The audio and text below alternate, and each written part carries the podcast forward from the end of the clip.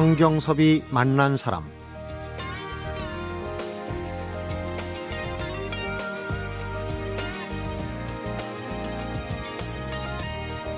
20년간 공을 들였다. 이런 말을 듣게 되면 우리가 제일 먼저 감탄하게 되는 부분이 아마 20년이란 세월일 겁니다.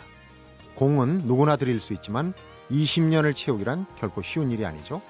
그래서 시간이 걸리는 일일수록 이로움도 크기 마련입니다. 지난 20년간 고문원에서 조선 이야기를 건져 올린 한문학자가 있습니다. 조선왕조 시대에 편했던 수많은 고서들을 20여 년간 연구하고 뒤져서 찾아낸 성균관대학교 임형택 명예교수입니다.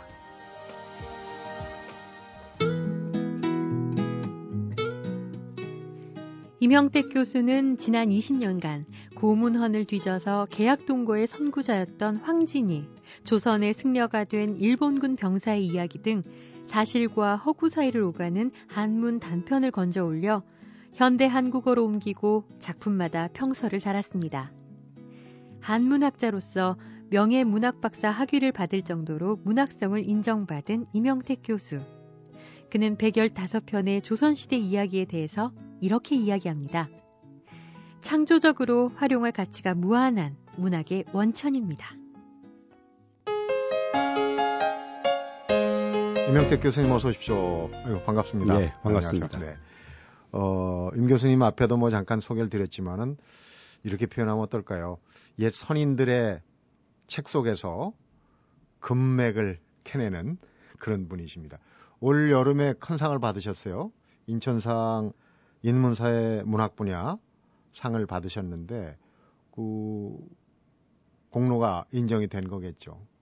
그 저로서는 어, 인천 선생이 한국 근대사에서 대단히 큰 족적을 남긴 분인데 네.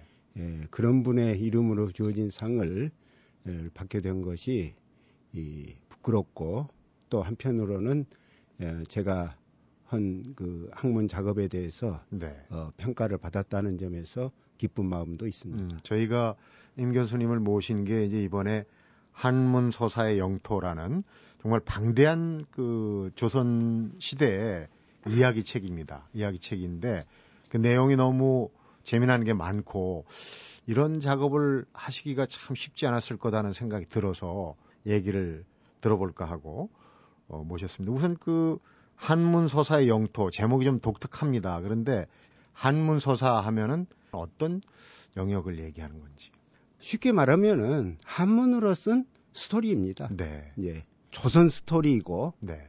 어, 조선 스토리를 망라한 스토리를 망라한 것이고 그래서 어, 책 이름도 한문 서사의 영토다. 음. 이렇게 붙인 것이. 네. 안에 담고 있는 내용들은 어떤 건가요? 에, 그 15세기 말부터서 네. 20세기 초에 이르기까지 음. 예, 그야말로 조선 왕조 500년을 망라했고 네. 또 작품의 범위도 어, 좀 더 다양하게 네. 흥미로운 작품을 놓치지 않는 그런 방향에서 편집을 한 것입니다. 네. 이 영토가 굉장히 넓거든요. 조선 초부터 말까지. 이런 작업을 하기가 과연 쉬웠을까? 사실 이게 저는 거기에 책의 부제를 실사와 허구의 사이 네. 이렇게 붙였어요. 네.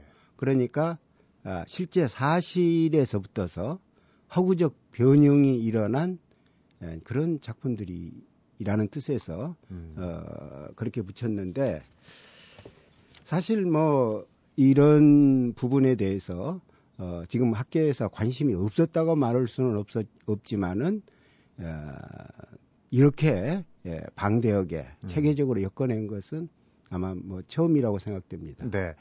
교수님 요즘 보면은 그 팩션이라는 얘기를 하지 않습니까? 사실 팩트하고 예. 허구인 픽션하고 섞, 그, 섞어가지고 팩션 이런 얘기를 하는데 예. 그런 소재들도 지금 많이 제공받을 수 있는 것 같아요. 얘기들이 지금 못 보던 얘기들이 많거든요. 그렇겠죠. 네. 예.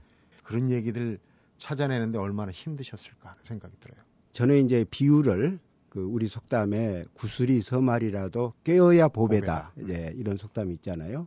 그런데 예, 그 먼저 그 구슬을 찾아내는 일이 어려운 거거든요. 그렇겠죠. 예. 그래서 말하자면 진흙 속에서 구슬을 찾아내듯이 음.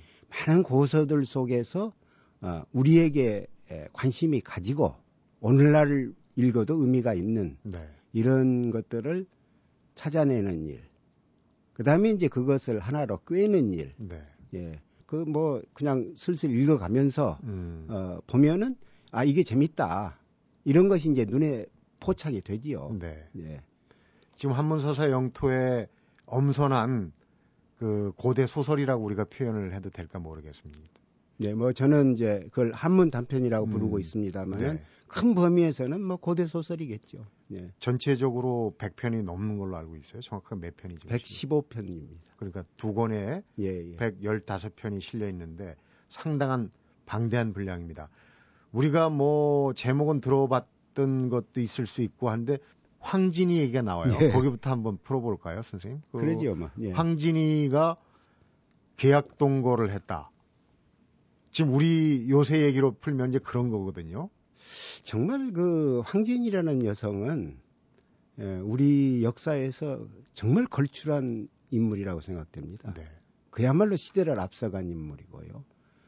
어, 그런데 이제 아쉬운 것이 그런 황진이의 모습을 근대적으로는 살려내지 못했어요. 네. 예. 그럼 방금 그 계약 동거 어, 그 경우만 하더라도 그 이사종이라는 자기 마음에 드는 남자를 만나가지고 어, 우리가 6년 같이 살자. 네. 그래서 3년 동안은 내가 모든 생활비 부담을 하고 다른 남은 3년 동안은 당신이 하고 음. 그렇게 해서 6년 딱 살고 헤어지는 거거든요. 네. 근데 저는 거기서 모든 그 생활비 부담을 각자가 균분하게 했다는 거 네. 거기다 방점을 찍고 싶어요. 도저히 생각할 수 없는 일이겠죠. 네. 굉장히 특이한 사실이고 사실 그런 일은 오늘날에도 용납하기 어려운 거 아니에요? 네. 예. 그러니까 이제 이런 그 한문 서사의 영토 중에 지금 교수님이 말씀하셨지만은 오늘날에 봐도 정말 그럴 듯하고 오늘날에도 어떻게 보면 생각하지 못했던 부분이 있고 하는 그런 한문 서사가 있기 때문에 더 읽을만 하다고 지금 얘기하시는 거 아니겠어요? 그렇죠. 그 정말 그 옛날 사람들이 이렇게 예, 기발하게 또 적극적으로 생각하고 활동을 했는가 싶을 정도로 그런 내용들이 많이 있죠. 네. 네. 뭐 얘기 중에 사람들이 제일 혹하고 관심을 가는 갖게 되는 부분이 아마 그 여성 여자들이 음. 등장하는 얘기가 아닐까 싶어요. 그래서 앞에 이제 제일 먼저 황진이 얘기도 여쭤보고 그랬는데 어떻습니까? 그 얘기 중에 좀 재미난 여성이 등장하는 교수님이 추천해 주실 만한 예. 그 여성들의 그 적극적인 또 삶의 전선에서 헤쳐나가는 그런 이야기들을 저는 좀 지금 독자들에게 추천하고 싶어요. 네. 홍도라는 이야기가 있습니다. 홍도. 예, 이 이야기는 이제 정유 재란 때지요. 그 포로로 왜군한테 끌려갔다가 이 여자가 살아 돌아오는 이야기인데 홍도라는 주인공 이름이죠. 네. 이 여자가 처음에는 중국으로 갔다가 거기서 또 다시 조선으로 탈출해 오는데 예, 그 과정 속에서 정말 그 강인한 그런 모습을 보여주는데 마지막 그 중국에서 조선으로 오는 과정만 얘기하면은 네. 옷을 세 가지를 준비합니다. 중국 옷, 음. 일본 옷, 조선 옷. 그리고 이 여자가 한국말을 사올 수 있게 됐어요. 그런 과정 속에서. 3개 국어를 다. 예. 어. 그래가지고 오는데 이제 해적도 많거든요.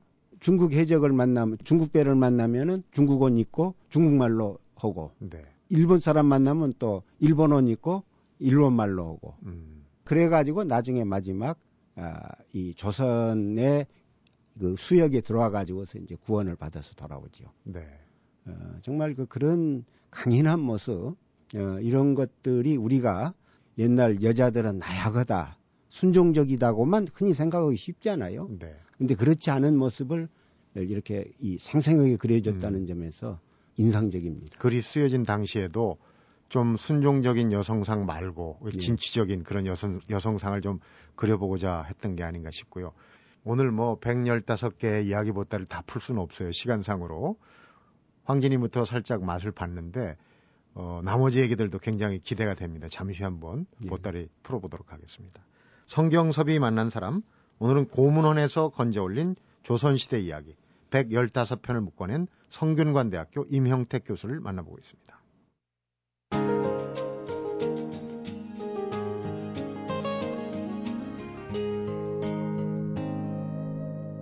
성경섭이 만난 사람 우리나라 사람들뿐만 아닐 거예요. 소설 같은 얘기들 많이 좋아하시잖아요. 예전에 할머니들 보면은 뭐 예전 기억에 뭐 10전 소설, 6전 소설 그런 거 있지 않습니까? 조금 예, 조악하긴 하지만 예. 옛날 뭐 장화홍련전이니 뭐니 다 그런 게 아마도 여기서 나온 게 아닌가 한문서에서 나온 게 아닌가 그렇게 짐작을 해보거든요.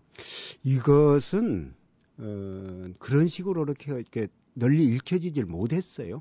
네. 어, 유감스러운 일이지만은 그러면은 일찌감치 발굴됐다면 그런 형태로 대중한테 좀 널리 읽힐 수 있는 그런 것들이겠죠? 어, 역시 이제 근데 유능한 작가가 이걸 가지고 잘 만들어내느냐, 음. 거기에 달려 있을 것 같아요. 네. 가령 그, 이게 이제 기본적으로는 어떤 그 실제 사실에 근거를 두는데, 네. 이게 이제 그 사람들의 입에서 입으로 옮겨지는 과정에서 또는 사람들이 어떤 그 상상력에 의해서 음. 아주 그 허구적인 변형이 일어나거든요. 네.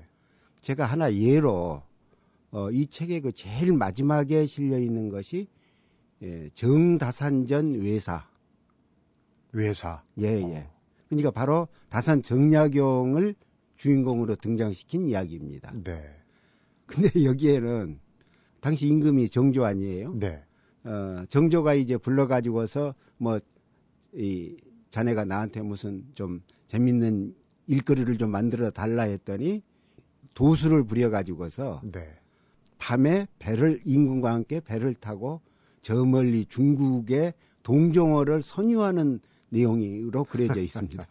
황당한 얘기죠. 어. 근데 왜 그런 황당한 얘기가 나왔을까? 그것도 이 얘기가 20세기에 만들어지거든요. 네. 그러니까 20세기라는 게 예, 자기 민족 이 자기 국가가 없는 네. 예, 식민지 시대 아닙니까? 네.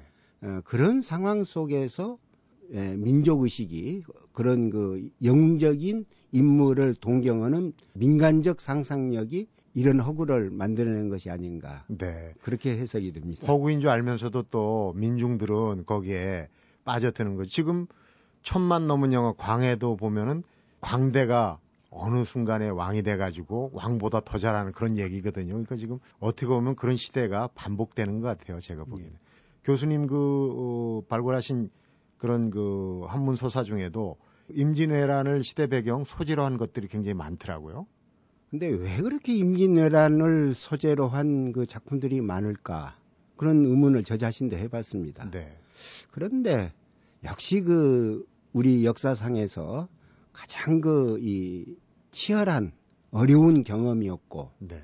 그래서 그것이 어떤 그 이 사람들의 예, 이 전승 속에서 음. 어, 그런 많은 이야기들이 꾸며지지 않았는가 네. 이렇게 생각합니다. 임진왜란을 시대적 배경으로 한 소재로 한 그 한문 서사 중에서 뭐부터 재인 박춘부터 한번 어떻게 된 얘기인지 예. 들어볼까요? 그 재인 박춘은 바로 그 작가가 유명한 그 오성 이항복입니다. 음, 오성과 한음. 예, 예 네, 그렇습니다. 네. 그런데 이제 예, 제인이니까 가장 조선 사회에서 천민, 음. 하층민이거든요. 광대죠, 광대. 그렇습니다. 그런데 이 사람이 예, 왜군 진영에서는 능력을 인정받아 가지고서 음. 장수로서 활동을 하게 되거든요. 음. 그리고 또 박춘이라는 인물이 거기에 붙잡혀 왔던 예, 이 여자가 있었는데 네. 이 사람을 예, 의협심을 발휘해서 탈출시킵니다. 아, 조선인 여성 포로를 탈출도 예, 시켜주고. 예. 그런 참 그 인도적인 정신을 볼 수가 있고요. 다시 돌아올 생각은 안 돌아올 생각을 했는데 자기 집에까지 갔는데 그리고 기회 있으면은 이 조선 진영으로 다시 돌아오려고 했는데 그런 기회가 도저히 안 주어졌어요. 어. 그래서 이제 자기가 늘 한탄을 하고 그랬습니다. 음. 그러니까 드라마적인 요소가 있네요. 돌아올 수 있었는데 또 뭐가 가로막고 가로막고 이런 이제 돌아오려고 했지만은 돌아올 수가 없었죠. 음. 그래서 마지막 참 조선 땅을 떠날 때그 네. 그 여자를 예, 떠나가게 만듭니다. 음. 자기는 갈 수 없지만 임진왜란이 꽤 오랜 기간 동안 조선 영토 내에서 왜군이 종횡무진하면서 벌인 전쟁이기 때문에 아마 그런 전쟁 서사시가 되지 그렇습니다. 않을까 싶은 생각이 들고요. 예. 예.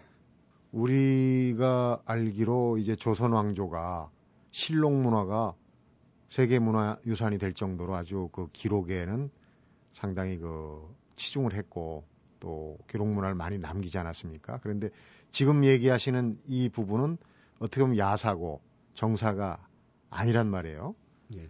아까도 얼핏 얘기를 하셨는데 어느 정도를 믿어야 되고 어느 정도를 허구로 치부를 해야 되는지 읽으면서 이제 그런 걸 좀 어, 선을 근, 그을 필요가 있는지 하는 생각도 들어요. 예. 정말 그 우리 조상들의 그 어떤 글쓰기, 어떤 기록의 정신, 그건 참 우리가 본받아야 될 중요한 거죠. 네. 근데 이제 그러면은 이게 에, 실사와 허구 사이다 할 때 허구가 어떤 가치가 있느냐 하나하나의 구체적인 사실은 꼭 그대로가 아니더라도 이 속에는 역사의 진실이 들어있다. 네. 그러니까 아, 이 지금 115편 속에서도 이것을 그대로 그냥 역사 사실이라고 바로 말할 수는 없지만은 우리 예, 조선 시대의 역사의 진면목이 이 안에 담겨 있다. 네. 이렇게 봐야 될 것 같아요. 음, 실제로 그 이야기 중에 우리가 그 묻어놨던 잘 발굴되지 않았던 그런 부분들 얘가 이제 차한 일기가 아닌가 싶어요, 교수님. 차한 일기가 어, 조선하고 청의 관계가 그렇게 꼭 알려졌던 것처럼 나쁘지만 않았다. 그런 이제 어떤 실화를 담고 있는 얘기라고 그렇게 소개가 돼 있더라고요. 예, 그렇습니다. 네. 차한일기를 좀 설명을 해 주시죠. 어떤 어, 의의가 있는 건지. 그 차한일기라는 게 보통 이제 교과서에서 나선 정벌 그렇게 교과서에 그 전에 나왔습니다. 네. 그러니까 이제 청의 요청에 의해서 조선이 파병을 한 거지요. 음. 근데 저는 어, 우리가 해외에 원정을 간다든지 그런 것이 그렇게 흔치 않은데 네. 그야말로 승리의 기록이다. 그 러시아의 그 극동 원정에 맞서 가지고서 싸워서 승리로 이끈 그런 중요한 기록이다. 차한일기가요? 예, 예. 그 점을 평가하고 싶은데 이 내용을 보면은 그 아주 그 생생하게 예, 전쟁의 장면이 그려져 있고 그 지역의 풍토 같은 것도 아주 재밌게 그려져 있죠. 음, 예. 나선 정벌의 기록인데 이거는 어떻게 누가 쓰여지게 됐는지가 그것은 예, 기록자는 성호 이익 유명한 그 실학자 성호 이익 성호 사설을 쓰신 그렇죠. 네. 그런데 이제 물론 그분도 다른 전문이나 다른 기록에 의존해서 썼을 거예요. 네. 그분이 뭐 거기에 직접적인 그 견문이 있는 건 아니니까. 그걸 근거로 해서 예. 성호 이익 선생이 쓰신 나선 정벌의 이야기, 예. 차한일기. 어떻게 보면 이 조선 스토리들이 문학뿐만 아니라 역사와 이렇게 영역을 넘나들면서 그러니까 한문 서사의 영토가 꼭 문학 이외에도 역사나 그 밖의 것들을 총망라할 수 있구나 하는 그런 생각이 들어요. 그렇습니다. 어, 역사와 또 이 좀 딱딱한 얘기를 넘어서 더 재밌는 얘기가 없는지 궁금하거든요. 잠시 후에 더 여쭤보도록 하겠습니다. 성경섭이 만난 사람, 오늘은 조선왕조를 살다간 사람들의 이야기죠. 115편의 조선 스토리를 찾아낸 성균관대학교 임형택 교수를 만나보고 있습니다.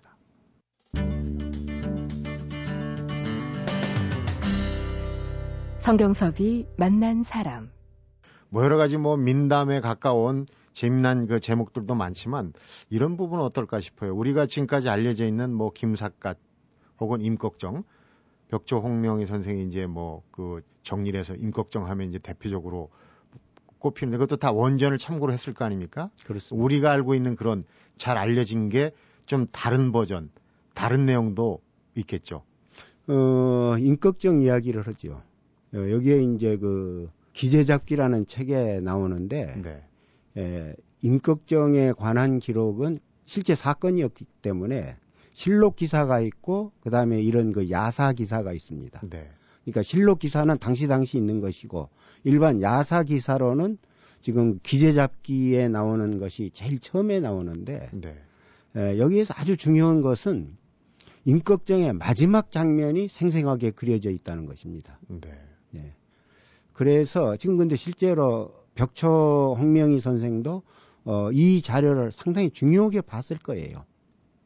어, 그런데 지금 임꺽정은 다 알다시피 이 마지막 최종이 마지막이 없거든요. 네. 못 쓰고 끝났는데 아마 어, 그럼 어떻게 끝을 맺었을까 이런 점이 궁금한데 제 생각에는 어, 대체로 여기에서 그려진 그것에 준하지 않았을까 음.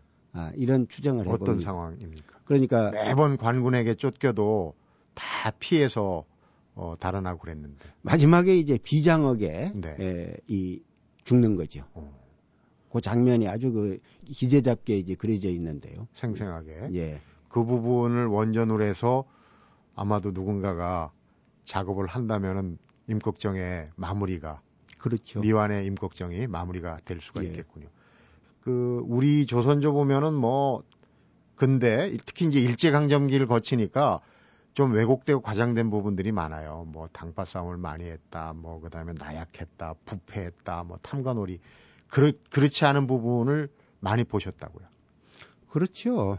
어 사실 우리 어느 역사나 또 어느, 어느 사회나 그 어떤 그 소극적이고 퇴행적인 면도 있고 진취적이고 적극적, 적극적인 면도 있겠죠. 네. 그런데 예, 여기 지금 작품들을 보면은 예, 전반적으로 어, 적극적으로 삶을 개척해 나가고 음. 또 어, 진취적으로 어떤 방향을 이, 열어가고 어, 그런 내용들이 많이 있거든요. 네.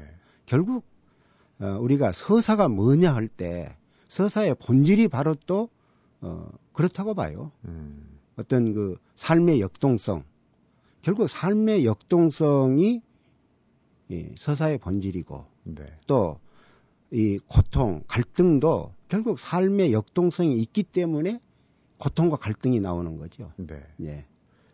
우리 그 조선의 스토리들이 생각보다 많다 하는 생각을 들어요. 이 말씀을 듣고 보니까 그 외국의 얘기 뭐 요즘 스토리가 돈이라고 그러지 않습니까? 뭐 영화 만들고 드라마 세계 한류를 또 퍼뜨릴 수도 있는 그런 소재인데 좀 이런 걸 보시면서 안타까울 때가 있겠어요. 이런 좋은 소재들이 많은데 그런 생각.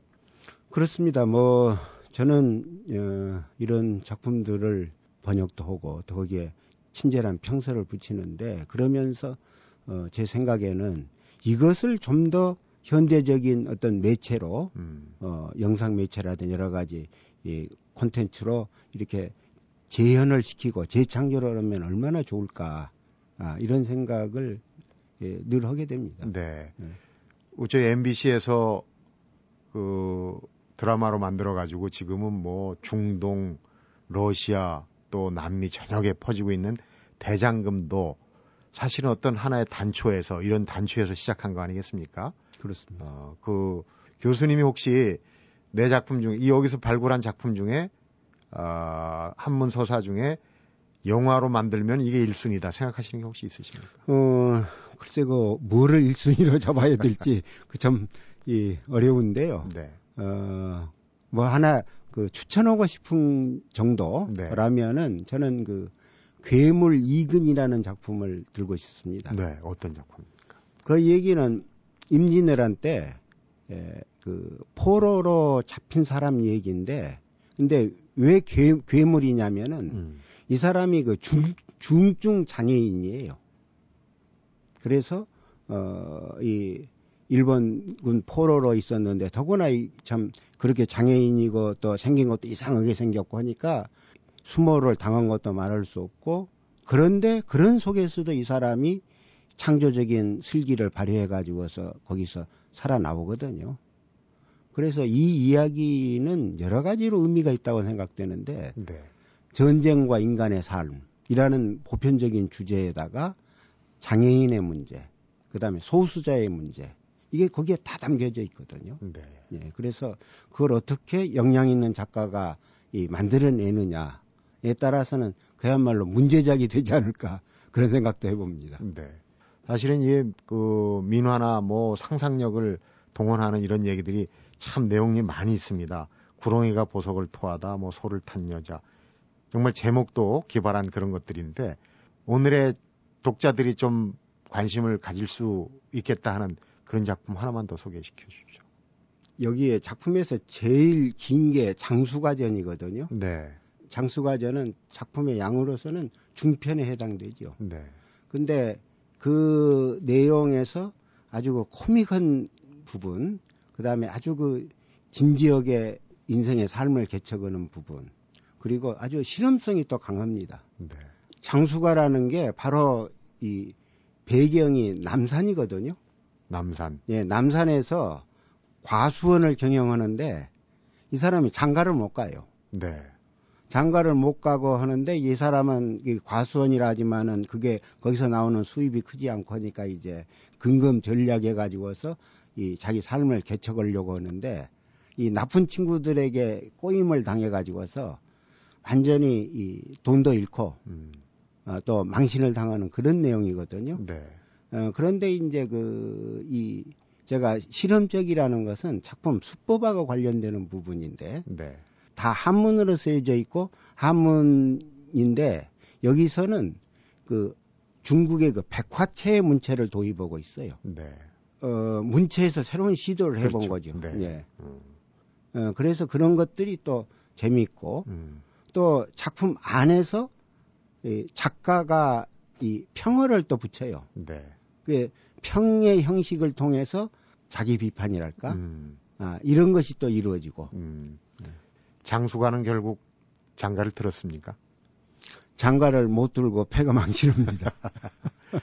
그러니까 이거는 교훈적인 내용이 많군요. 남산에서 과수원을 했다고 그러니까 참 요즘은 그 소나무가 빽빽하고 그런데 네. 남산에 과수원 하던 시절 같으면 정말 호랑이가 담배 먹던 시절 얘기가 아닌가 그런 그렇습니다. 생각이 듭니다. 마지막으로 이런 질문 한번 드려보겠습니다. 20년 넘게 이런 작업들 정말 그 옛 선인들 책 속에서 진주를 캐는 작업.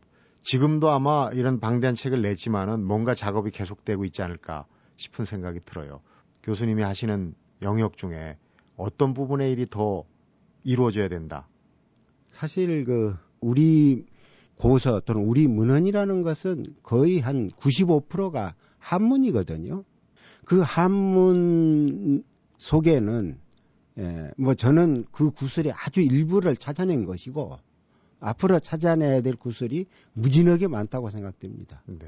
또 어, 그것을 구슬을 찾아냈다고 끝나는 것이 아니고 결국은 그것을 현대적으로 어떻게 살려내느냐. 음. 결국 현대적으로 살려낸다는 것은 어, 독자들에게 또 일반 대중에게 다가갈 수 있도록 만드는 일이죠. 네. 예. 우리가 한류 참 좋습니다. 그런데 한류도 역시 그 어떤 그 민족적인 개성이 그 속에 들어가 있을 때 의미가 더 크지 않겠어요? 네. 예. 작가들이 방송을 듣는다면 굉장히 탐을 낼 것 같아요. 작업하시기도 바쁘고 시간 내시기도 힘드실 텐데 어려운 인터뷰 응해 주셔서 고맙고요. 정말 재밌는 얘기 이런 얘기가 있나 귀가 번쩍 뜰 얘기 오늘 재밌게 정말 잘 네. 들었습니다. 고맙습니다. 네. 관심을 가져주셔서 감사합니다. 성경섭이 만난 사람 오늘은 조선 왕조 500년에 일어난 별의별 이야기를 한문소사 영토에 담아낸 성균관대학교 임형택 교수를 만나봤습니다. 임형택 교수가 이런 얘기를 합니다. 책에 실린 것들은 모두 과거의 사실이고 옛날 사람들의 이야기다. 그리고 옛날은 그냥 과거의 것으로만 보지 않아야 오늘날 문화 창조적 보고가 될 수 있다. 이렇게 말이죠.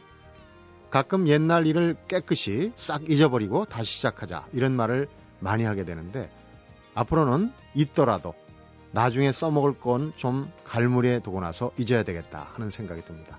어쨌거나 오늘 들은 옛 이야기들 참 흥미로웠습니다. 성경섭이 만난 사람 오늘은 여기서 인사드립니다.